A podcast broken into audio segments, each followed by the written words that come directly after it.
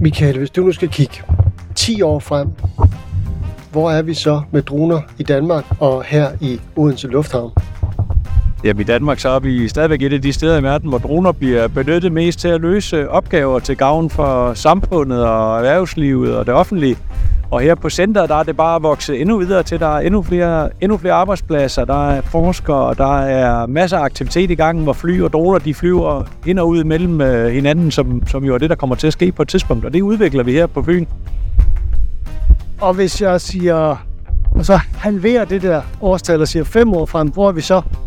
så er vi kommet et godt, øh, så er vi kommet et, øh, et godt stykke af vejen, og det synes jeg også allerede, vi kan se nu, at, at øh, vi har fra, fra ingenting for 10 år siden, at vi er blevet et aktivt øh, center for udvikling, som er kendt og anerkendt øh, faktisk andre steder i Europa. Det kan du vel øh, skrive under på, Christian. Du kommer lige fra et øh, møde med vores europæiske venner. Ja, jeg har lige været i et bar i Italien og mødtes med 20 andre øh, europæiske testcenter, og vi kan se, at det er meget det samme, de arbejder med, og vi er rigtig godt med her. Altså det her maskinrummet, og det er jo en podcast fra Værtshus Fyn. Normalt står vi inde i studiet. Det kan I godt høre. Det gør vi ikke i dag. Vi er i Odense Lufthavn, og vi er i UAS Danmark, altså testcentret for droner. I kan måske også høre, at der faktisk er en drone oppe i luften her bag ved os. Øh, der bliver den indtil de enten er færdige med at teste, eller til der kommer en flyvemaskine, der gerne vil ned på jorden, for så var dronen pænt øh, betakke sig og komme ned og vente på, at den kommer op igen. Mit navn er Bunde, og med mig i dag der har jeg Michael Larsen. Du er daglig leder af UAS Danmark herude i øh, Odense Lufthavn. Og jeg har også Christian Klit Johansen, som er Drone Operations Manager. Så er det sagt på engelsk, Christian, og så kan vi alle sammen så ligesom føle os lidt internationalt allerede nu. UAS Danmark, Michael, hvad er det for noget? Jamen, det er jo det danske nationale testcenter for droner, hvor man, øh, hvor man kommer, når man har behov for at øh, flyve mere, end man må andre steder, det vil sige uden på syne eller rigtig højt.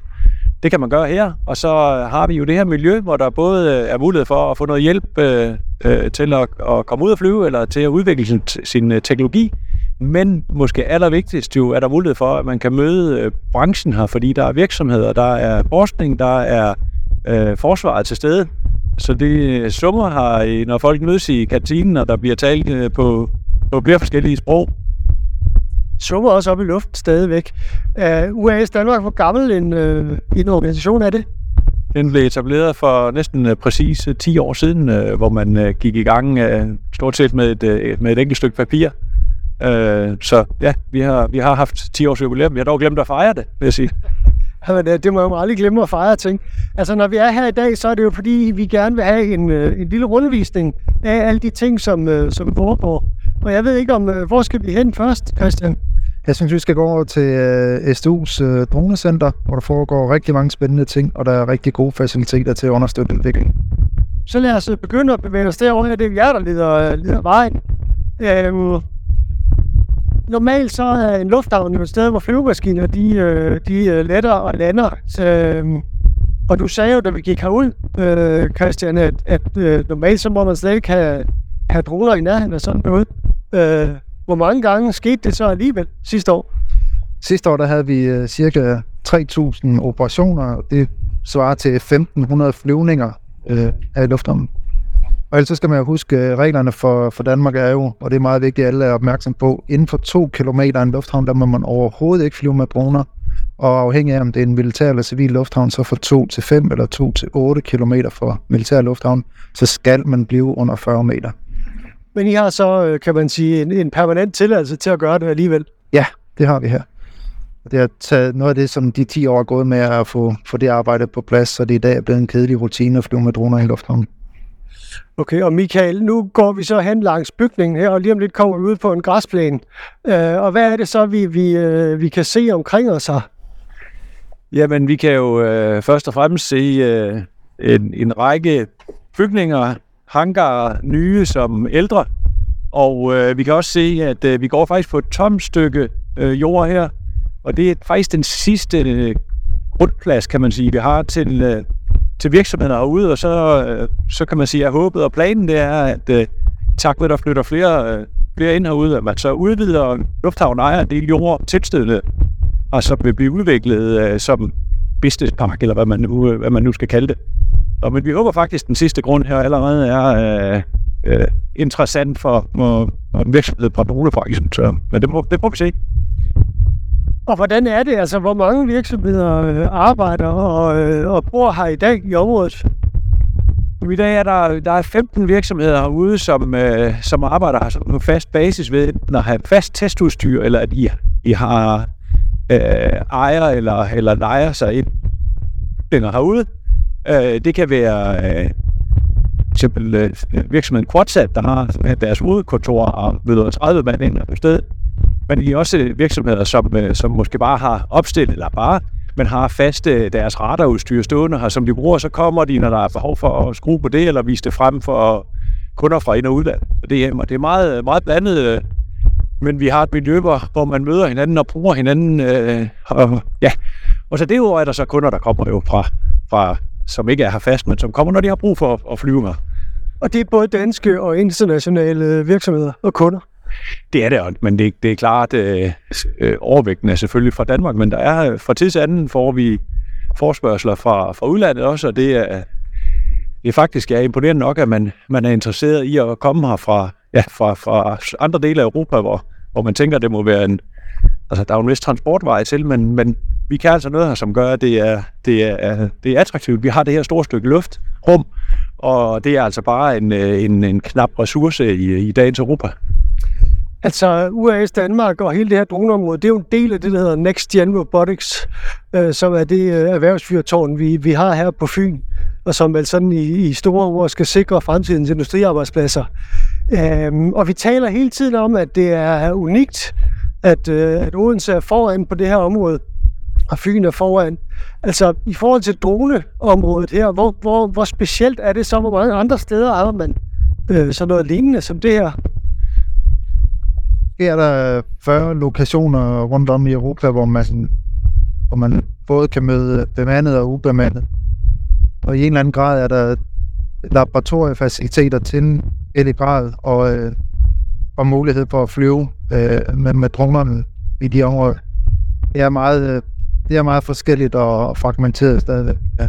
Men hvad er det så, det her sted kan?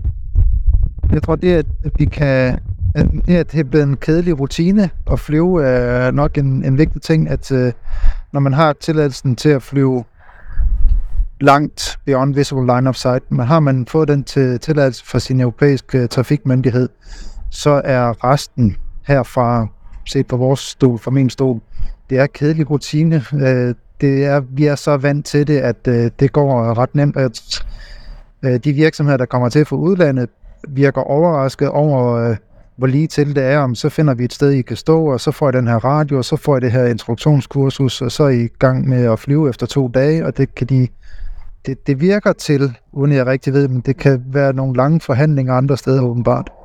Fantastisk. Så nu er vi jo kommet til en forændring. Uh, vi er kommet til en, en hangar, hvor står SDU på, og, og Michael, du er i gang med at trykke os ind. Du skal i hvert fald ud, ud så vi kan komme ind først. så jeg trykker her, så må du gå igennem. Øh, okay, det er simpelthen sådan en rundel, vi skal igennem her, så det gør jeg lige. Det er ligesom sådan en, øh, en øh, ting i lufthavnen, kan man sige, øh, hvor man kun kan komme ind en af gangen. Og nu er vi inde øh, på SDU's øh, område. Hvad, hvad, hvorfor er SDU herude? Det var øh, egentlig noget, som... Altså, jeg har arbejdet på SDU i 15 år, øh, inden jeg kom til lufthavnen. Øh, og noget af det, man, man så som mulighed, var, øh, droner er egentlig bare flyvende robotter, hvor man er jo rigtig stærk på robotteknologi. Og der var flere, øh, flere forskere, som, øh, som gerne ville i gang med det her område også. Man kunne godt man kunne også der i 15 cirka se et stort potentiale. Og der har vi andet. Ja, som vi har godt set, var landet igen med dronen, vi havde jo. Så øh, har tårnet kvitteret for det. Så man, man ville sætte noget i gang, og så man heldig at tiltrække øh, en amerikaner, Brad Beat, som har arbejdet med droner øh, både uddannelsesmæssigt og indkøbsmæssigt øh, for the US Marine Corps, og sådan og havde nogle, nogle erfaringer der, og, øh, og så fik vi øh, tiltrukket, nu siger jeg vi, fordi nu er vi inde i SDU, jeg føler mig som... nu bliver du en SDU-mand. ja, øh, så fik man øh, mulighed for at købe hangaren her, og fik tiltrukket nogle penge. Øh, så hvis vi prøver at trække øh, ind her, går vi ind i, en, i sådan en helt klassisk øh, mellemgangslager. Ned til grunden til, at øh, man, man købte hangaren, øh, som vi finder hernede. Det var ærgerligt, at vi ikke skulle stoppe slikautomaten. Der var en slikautomat derhenne. Det kunne have været godt. Jeg har ikke fået frokost. og hold da op, nu kommer vi ind i en høj hal, hvor der er højt til loftet og masser af teknisk udstyr. Så øh, hangaren herinde er sådan grunden til det. Men her kan man have sådan et, øh, en, der er faktisk plads til at parkere sådan en 12-personers flyvemaskine herinde. Men her er plads til et øh, 11 gange 11 gange 5 meter, 6 meter højt volumen, hvor der er det, der hedder motion capture. Så du kan se, der er sådan 14 kameraer her på. Og når man så sætter, øh, og vi kan se en drone herover der har det.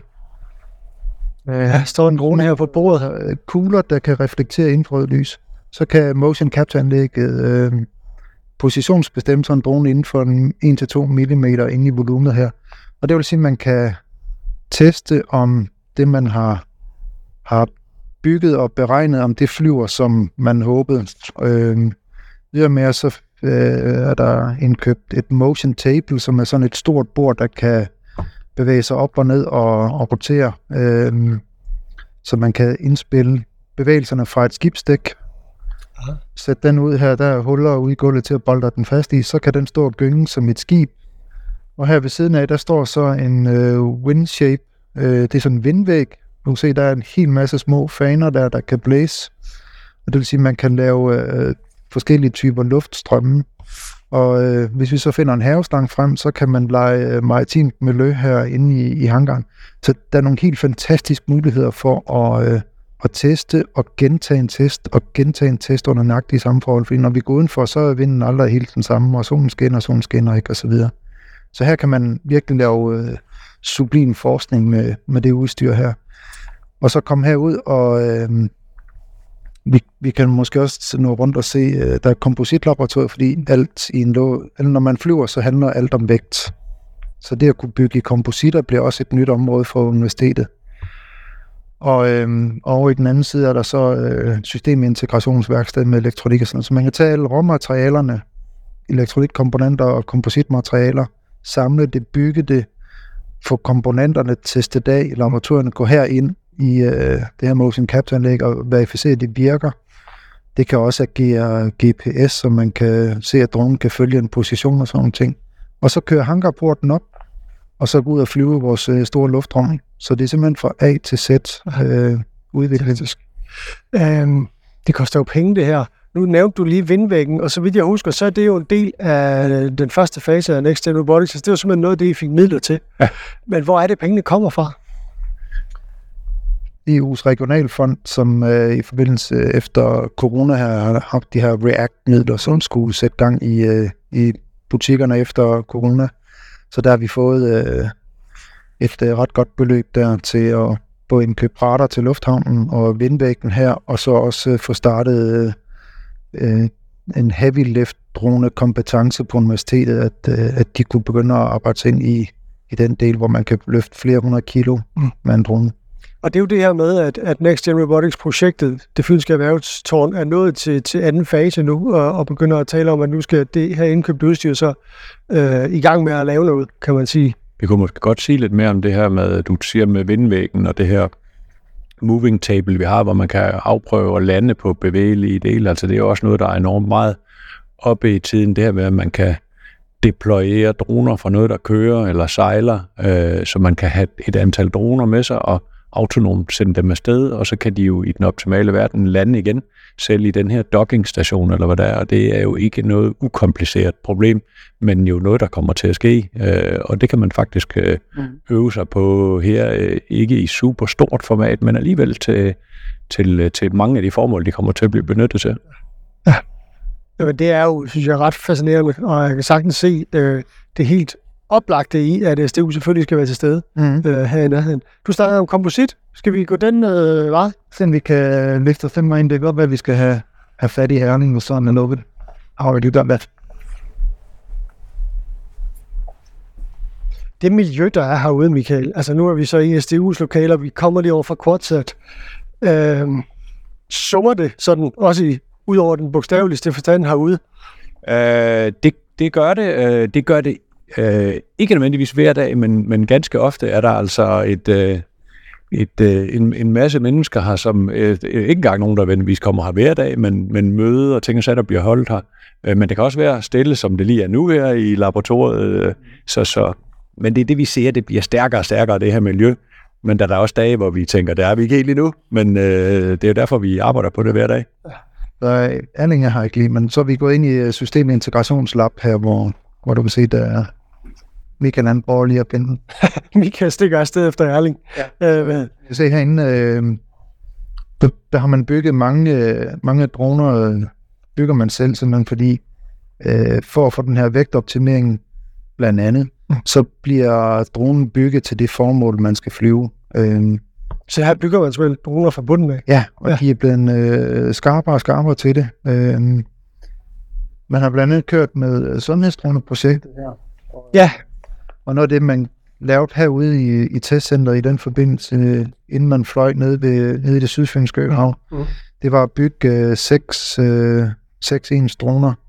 Og der har universitetsfolkene så øh, opbygget sådan helt produktionsmanualer med nøjagtig måde at gøre det på, og så har man fået lov til at flyve uden forsyningsvidde med usikre, upålidelige droner, fordi de var helt nybygget, ved så at have et uh, flight termination system helt, helt uafhængigt øh, system ved siden af, og så kunne systemet deploye en faldskærm. Og sådan erhvervsudviklingsmæssigt, så har det været en, øh, noget, den kompetenceviden, man fik her i universitetet, har så gjort det muligt at hjælpe øh, kommersielle virksomheder med at få indarbejdet faldskærmstenen i deres drone, så de kunne få lov at flyve til mere, få, få lov at flyve mere og, og længere væk.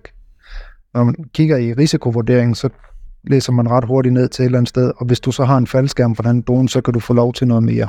Så okay, okay. vi skal have en faldskærm på. Ja. Så, så det er noget af det, man har lavet her. Øhm, du kan se, der er, der er 3D-printer, mm-hmm. og øhm, nogle af de... Der er, der er, der er, der er, der er på vej, droner på vej op, vi Ja, så nu kan vi høre, at bemandede flyver, han spørger, om, om der er droner i luften, om man må have lov at... Okay. Super. Ja, vi får det hele med herude, det, ja. det er super fint. Det kan du også fortælle om, Christian. Det er sådan, uh... Ja, så har vi et, øh, et rør her med smadrede stumper, så det er jo et testcenter. Hvis man ikke får ødelagt noget, så har man egentlig ikke testet det ordentligt. Vel? Så øh, her er smadrede dele af, af forskellige slags. Øh, ja, hvad er der? Nogle, nu er det noget propeller? Eller? Ja, og der kan du se, der er nogle øh, vinger her. Så har vi en, en herovre, som ikke passer ned i røret på din på slutten. Øh, det er en øh, drone, som øh, i en videreudviklet udgave i dag flyver i stort tal ned i Ukraine og hjælper dem med at, at klare de udfordringer hernede. Den, øh, den var lige startet. Så falder batteriet stik. Det gik løst. Og så øh, var der ikke strøm på noget som helst i øh, dronen. Forventningen havde var på det tidspunkt, at så ville sådan en fast vinding bare glide ned som et svævefly. Mm. Men der kom et vindpust ind fra siden, som gjorde, at den vendte rundt og så dykkede den øh, lodret ned, og man har i øh, loggen fra konstateret, at der nok, øh, altså man har vurderet, at det er cirka 1000 G's øh, påvirkning her. Okay, ja, der, den mangler noget. Det kan vi godt se, der er blevet slået ordentligt stykke af den øh, ja. ude foran. Og den, øh, den viden og, og, og den situation og den øh, omhyggelige måde, som øh, min tidligere kollega der så rapporterede tilbage til firmaet på, og så betyder at de kunne tilføje øh, et backup-batteri og forbedret deres produkt og gjort det endnu bedre. Og, det er noget af det, man får ud af at teste, fordi man, vi brugte det på en måde, som de måske ikke lige havde og tænkt osv., så, videre, så opstår der noget øh, uventet, som så giver ny viden og som, som hjælper. Og det får man kun, når man tester af. Og det er jo lærepenge. Men er det ikke også dyrt, når sådan en der, den så bare græder ned? Og så, hvad koster det at lave sådan sådan en sidst? Den koster i indkøb, det er det den civile udgave af sådan en, så den koster kun 100.000 kroner. Det har for pokker, så det var ingenting. Hvad står jeg og snakker om? Ej, det er mange penge, ikke? Altså. Ja, ja. Det, det er det. Det er dyre sager. Det her det er jo håndbygget uh, komposit, uh, ja, tror jeg. Ja. Så. Okay, men det er dyre lærepenge, men, men nødvendige lærepenge, siger du? Ja. Ja. Smil og betal. Smil og betal. øhm, jeres aktuelle situation herude i, øh, i US Danmark, hvad er den? Hvad, hvad arbejder I med lige nu? Åh, ja, ja, men vi arbejder godt nok øh, med, øh, med mange forskellige ting. Et af de øh, områder, vi har fokus på i projektet Next Gen Drones, øh, som vi jo også taler om i dag, det er antidrone-systemer. Vi, øh, Christian er projektleder for et øh, projekt, hvor vi i princippet vil at bygge en, en komplet dansk systemløsning for antidroner med forskellige typer af sensorer. Øh, det, det handler om for antidronesystemer, det er jo i første omgang, at man skal opdage, at der er droner, øh, som måske ikke er venlige, eller, eller man i hvert fald vil finde ud af, hvad er for nogen. Så der arbejder vi med forskellige typer af sensorer. Det er nogen, der kan opdage radiokommunikation, det er kameraer, det er mikrofoner, altså lydbaserede systemer, øhm, og så er det også radarsystemer. Og der vil vi prøve at samle dem. Øh, SDU kommer til at arbejde med og, og med selve systemdelen og bruge kunstig intelligens til at tolke alle de her data, der kommer ind. Øhm, og, øh, og så kommer vi til at, igen apropos test, kommer vi til at teste de her systemer, så vi kører sådan en, et antal test, hvor vi prøver at udfordre systemerne for at gøre dem endnu bedre. Øhm, og det er der altså, der kommer til at være kæmpe forretningsmuligheder på det her. Øh, det kan jo en, en mere næsten sige sig selv, ikke? Jo, men det er vel også sådan noget, som der i nu, nu snakker vi om, at USA er 10 år gammel, og jeg glemte at fejre eller sådan noget, men, men dengang I, I, I åbnede, der var det vel ikke øverst på, på privelisten, at man skulle lave et, altså et system for noget som altså fjendtligt sindede droner og sådan noget. Det er jo, altså, verden har bare ændret sig. Meget. Men hvis du sige, der er faktisk nogle af de her virksomheder, der, især en af de virksomheder, der er med i projektet, de er faktisk etableret omkring det tidspunkt, så der var nogen, der begyndte at arbejde med det. Mm. Øh, det var nogle udspringere af noget, noget jeg ved ikke, om det hedder radioklynge der i det nordjyske, men, men der var nogen, der var begyndt at, at, at tænke på det mm. på det tidspunkt. Mm. Men det ligger jo noget mere top of mind, som det hedder, øh, i øjeblikket, fordi vi har den situation ude i verden, vi har. Ja. Og der er også lige kommet et forsvarsforlig, hvor der hvor bliver snakket om droner, ikke? Det, det er der. Øh, vi har allerede i dag jo øh, forsvaret til stede her. Øh, derudover har vi et rigtig godt øh, samarbejde med forsvaret, øh, og det er vores sådan, hovedkontakt til forsvaret, det er forsvarets materielindkøb, som vi har øh, rigtig god kontakt med og samarbejder med i forhold til at, at udvikle den her branche, også op, kan man sige, kvalificere danske forsvar i forhold til brug af, af, af droner. Mm. Øhm, og i forbindelse med det nye forlig, øh, forsvarsforlig, som så skal rulle til ud over de kommende år, øh, kunne vi da godt se for os, at det samarbejde bliver udvidet, og der kommer til at foregå øh, ja, et, et endnu større samarbejde, som også kan gavne industrien her på, på Fyn. Øh, ja. Er vi der, hvor vi skal en tur op i torvet? Er det der, vi er nået til, eller er der andre steder, vi skal nå først? Vi skal lige uh, forbi Composite Lab. Vi skal forbi, fordi er Erling dukket op, eller hvad? Ja. Ah. Han har låst op på. Men jeg vil også lige sige, at bare sådan en kommentar, bare det, vi gik, det ved ikke, om du mærke til, at vi gik forbi uh, en lang række uh, relativt store container udenfor. Ja. Og det er jo det er så en virksomhed, som uh, bruger uh, testcenter her til at lave al deres uh, træning af deres både piloter og, øh, og teknikere. Mm. Og det er altså en virksomhed, en civil virksomhed, der flyver så store droner, at de kommer i 20-fods container. Så der er også en udvikling i den her branche, hvor det bliver større og større systemer. Det er ikke kun sådan noget småtteri med nogle små rotorer. Mm. Det er også øh, flyvemaskiner, som i princippet som kan flyve næsten et, øh, et døgn øh, op og lave sø- eller havovervågning og sådan ja. noget. Ja. Ja. ja. Så det var lige en kommentar. Jamen, det er jo også en udvikling, kan man sige. Nu øh, kigger vi på, øh, på materialer. Og sådan noget. Ja. Man kan sige, for at være med i det game her, øh, og sådan at udvikle, sådan, så, så kræver det faktisk en, en del her. Så vi står ved sådan en hotwire cutter, så hvis man forestiller sig sådan noget flamingo, så kan den øh, skære vingeprofiler ud, for eksempel, og øh, siger noget flimsy og, og skrøbeligt i sig selv, men når der bliver lagt et lag, øh, et lag øh, fibermateriale ud over, og først så bliver det en helt anden stærk, øh, stabil størrelse. Ja, det er sådan noget meget stærkt øh, materiale her, og der kan vi prøve at se, øh, det her det er den reneste del. Som, øh, nu går vi ind i øh, sådan det absolute maskinrum her. Ja, så herinde er der øh, 3D øh, fræser her, som kan fræse forme ud. Øh, der er øh, sådan nogle øh, borer her med sug i, der, der får, øh, når de kører for fuld knald, så er der 4.000 kubikmeter luft, der ryger igennem i timen her. Og det kører ud i nogle cykloner, som udfælder materiale, så at vi får samlet øh, sorteret materialerne fra, sådan det miljømæssige er i orden. Så, så herinde der laver man forme, så det er en, en af, af hovedmåderne. Og det ligner også et bedre smedeværksted, var jeg lige ved at sige. Øh, og, øh, og skrædderværksted, hvor her sådan et øh, tekstilbord, man kan trække forskellige typer måtter ud af skabet. Her er noget af det, som øh, universitetet arbejder på. Jeg tør godt sige lidt om det, fordi jeg har set det været på nogle offentlige konferencer. Øh, men så belægningen her er øh, øh, hemp-materiale, altså øh, fra hasplanten. Så der kan man, øh, Det kan bruges til mange. Man kan blive høj på mange måder. ja, og jeg tror ikke, der er noget øh. Det bliver lidt en kedelig omgang at tykke sig igennem det her.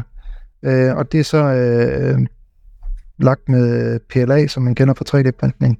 Så det er øh, varmet på her.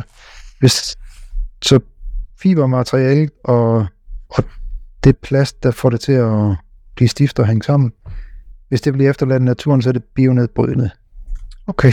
Så det må sige, det er noget her, hvor man kan mærke universitetets øh, commitment, eller ja. man har forpligtet sig på FN's verdensmål, som, ja. er, som en af tingene her. Ja. Ja, Jeg synes jo, det, det, er, det, er, det er meget fascinerende, det der med, at her står vi og kigger på, på altså, øh, materialer til vinger og så videre, og så kan vi gå udenfor og se øh, de færdige produkter flyve. Altså på den måde er det jo et meget samlet Ja. øh, hvad hedder det, miljø, der er her. Ja, og øh, herinde, der, der leger man så med kemien, fordi der er to sådan hovedmåder at, at lave komponit, øh, kompositelementer. Man lægger det op i en form, øh, og så øh, lægger man noget plast over og gør det lufttæt, og så sætter man, øh, måske der står sådan en vakuumpumpe herover. Så suger man med vakuum i den ene ende, og så hælder man øh, resin eller epoxy eller noget andet væske ind i den anden ende, og så bliver det suget igennem øh, øh, den her måtte af kulfiber for eksempel, sådan så den er helt gennembadet og uden luftbobler, så har man, Okay. så man lykkes den dag. Ja. Så, så herinde er det sådan øh, gas og sådan nogle ting, så der Det er er, jo så kemilokalet, kan man næsten ja, så du kan se, der er vildt mange, Der er en pæn, øh, vold, ja, en pæn udsugning herinde. og lige sådan øh, i lokalet, vi var i før, der er også helt vildt meget øh, udsugning derinde, så man får ikke trukket den samme månd for luft to gange. Nej. Den er udskiftet, når du kan. Og så er der den anden, øh, den anden hovedmåde her, det er, øh, hvis man spænder et rør op imellem to, altså ligesom en drejebænk, Mhm. og så øh, vikler fiber på.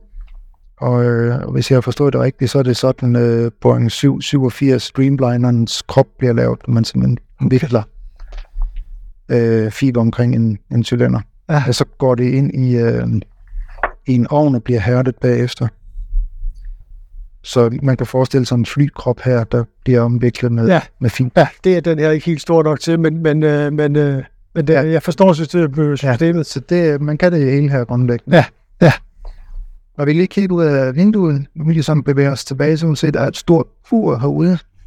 Og det er også noget af det, man kan, man kan prøve ting med udenfor.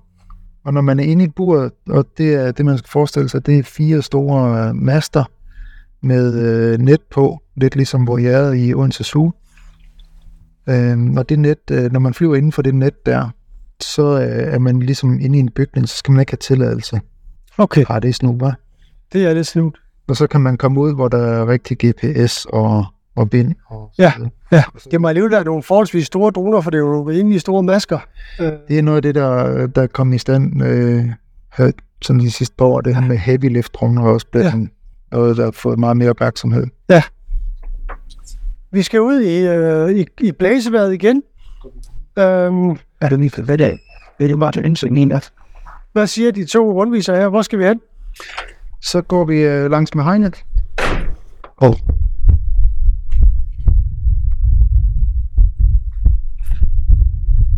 Ja, det, det, er, det, er, så lidt. det blæser.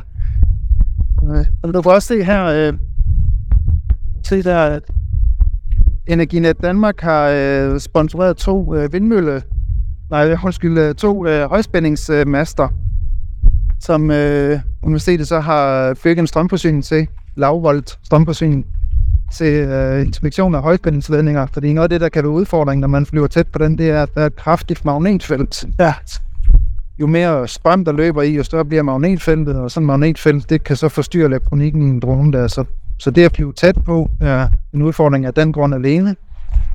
Øh, men de har så taget det videre. Øh, Emart, øh, en af professorerne, har, har startet et projekt, mens jeg var der, hvor, øh, hvor dronen simpelthen flyver op, og så griber fat om øh, højspændingsledningen. okay.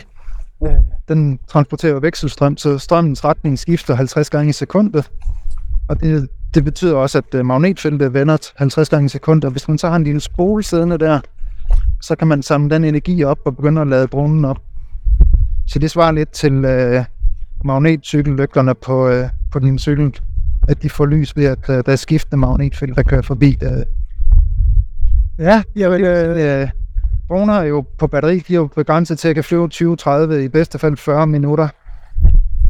Så her er en drone, der kan flyve øh, langs højspændingsledninger, lige så længe det skal være, fordi når batteriet er ved at være fladt, så øh, flyver den op og griber fat om øh, højspændingsledningen og tanker op, og så kan fortsætte sin opgave.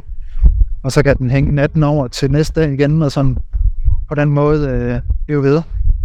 Det er jo umådeligt smart. Ja. Ja, det er ret godt.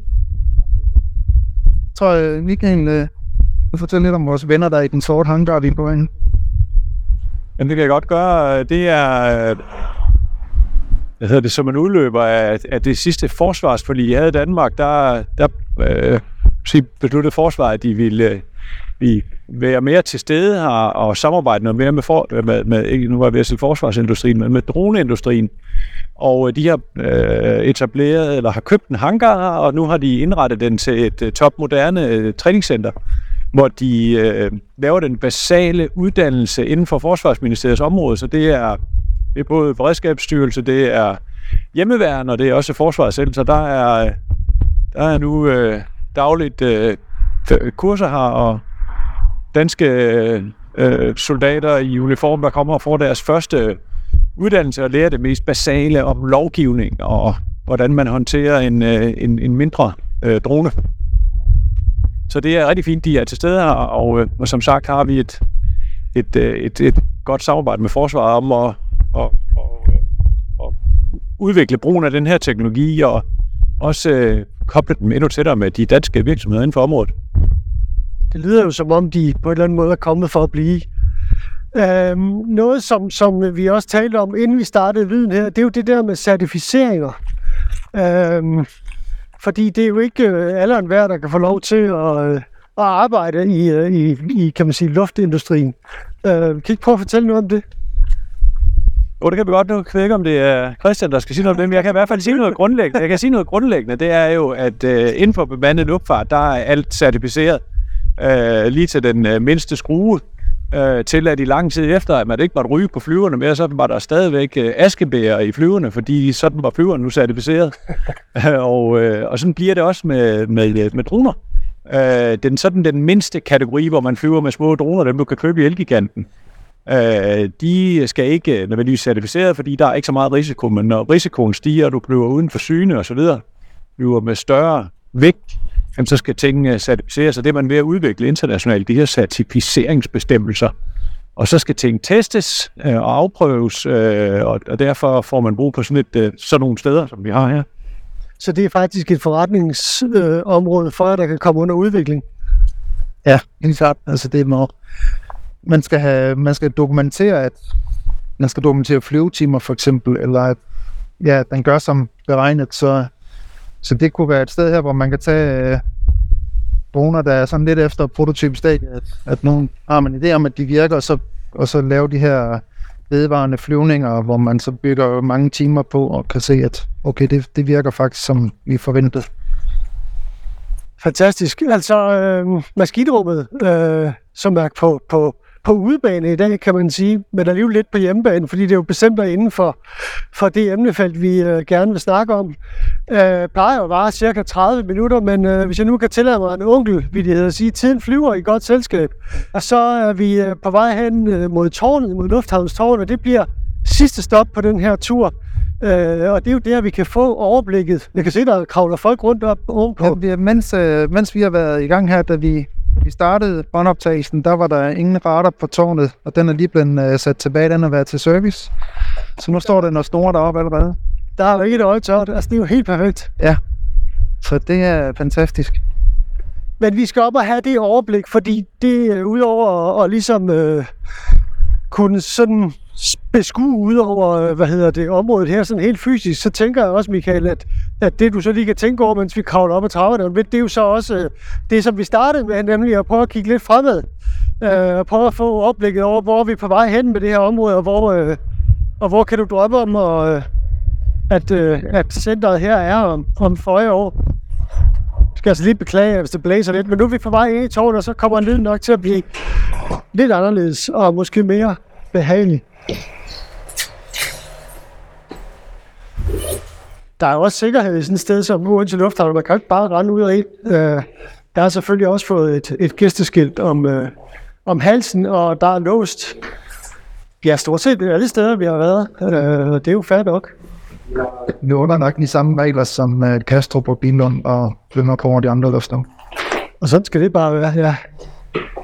Hvor mange etager er der, før man kommer op i? Ja, 64 trin.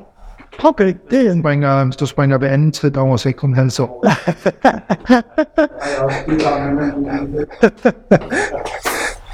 Ja, ja, det blev holdt dør her, det er jo fantastisk. Ej, den er Ronald. Ja, så kom der overblik på. Vi er kommet op i tårnet, og øh, her kan man jo se 360 grader rundt øh, på landskabet og på, på, på landingsbaner. Og her sidder du, René Hansen. Du er, hvad er du egentlig? Jeg er det, der hedder en AFIS-operatør. Hvad betyder det? Det betyder, at jeg sidder heroppe og øh, vejleder øh, luftfartøjer om aktuel vind og vejr og bane i brug på, på lufthavnen, samt eventuelt andet trafik, der skulle være i området. Og i modsætning til, hvad flyveleder gør, som alle kender, så giver jeg ikke instrukser, men øh, bare informationer i omkring lufthavnen. Og hvis jeg nu kigger herude til venstre for mig, så, øh, så ser jeg sådan to øh, containere et sted derude, øh, og det var, det var der, hvor vi startede. Altså der, hvor, hvor I kunne høre, dronen den var oppe og, og arbejde. Hvad er det for et øh, område derude, René? Det kalder vi vores øh, dronetestfelt. Der, sender, der har vi øh, lavet lokale aftale om, at de kan sidde og teste alle deres droner øh, i, i området derude. Og de har selvfølgelig også mulighed for, hvis der de, de vil øh, benytte hele luftrummet øh, i omkring øh, Odense Lufthavn. Ja, fordi øh, det testområdet der er faktisk sådan forholdsvis stort, ikke? Hvor stort er det der? Jeg har ikke de konkrete tal på, men den dækker mere eller mindre hele vores uh, trafikinformationszone, uh, som for at være sikker på, at vi ikke har noget trafik uh, i omkring lufthavnen, uh, samtidig med, at vi har droneaktivitet. Det er på nuværende tidspunkt ikke uh, tilladt at flyve både bemandet og ubemandet trafik samtidig. Og så har vi måske, nu har I lagt mærke til, at jeg har snakket lidt med René, det var jo for, at Christian og Michael, de kunne få øh, luften igen. Jeg har jo ikke brug for det. Jeg er jo i så god form, så jeg kan sagtens bare snakke. Øh, ja, det var så ungelig nummer tre i dag. Men det der med øh, at få mere samarbejde, altså det der med, at man kan være flere i luften på samme tid, det er vel en del af, af fremtidsscenariet øh, heroppe fra. Ja, det er det, og det, det bliver der jo arbejdet på øh, i hele verden, øh, og den udvikling ser vi os jo bestemt som værende en del af. Hele det her med at styre øh, lufttrafikken, det bliver digitaliseret, øh, og, øh, og den, den udvikling, det bliver, det bliver droner en del af, således at vi en dag i, øh, i fuld øh, øh, samhørighed kan flyve med både bemandede og bemandede fly øh, imellem hinanden. Og det er jo også sådan i dag, kan man sige, at, øh, at de fleste store fly, øh, passagerfly osv., de har jo autopiloter mm. og kan for et langt stykke hen ad vejen flyve selv, og det er bare det her, man skal have tillid til, at teknologien kan løse det her.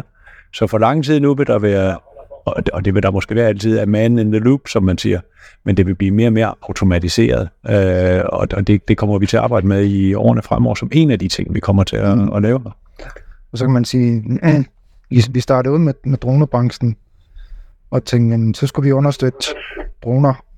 Men dem er der ikke ret mange, der bygger i, i Danmark, sådan en 3-4-5 på det tidspunkt. Altså, det var nok ikke uh, en valid businessplan. Så er der payload-delen, som sat der. Hun, hun siger, der var faktisk mange mennesker, der, der er involveret i det. Så, så ude vi med, med fokus på det også.